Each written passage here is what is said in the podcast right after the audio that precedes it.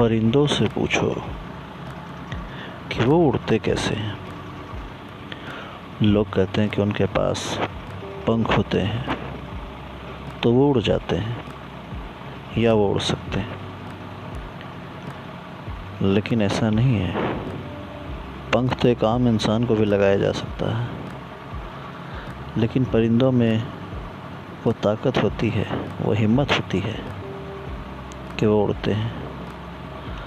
हम इंसान बेशक परिंदों से ज़्यादा मज़बूत हैं और वो हमारी बराबरी में कभी नहीं टिक पाएँगे। लेकिन परिंदे झूठ नहीं बोलते, परिंदे मक्कारी नहीं करते, परिंदे कभी किसी को नुकसान नहीं पहुंचाते। हाँ ये अलग बात है कि परिंदे अपना एक अलग निज़ाम चलाते हैं और हम एक अपना अलग निज़ाम।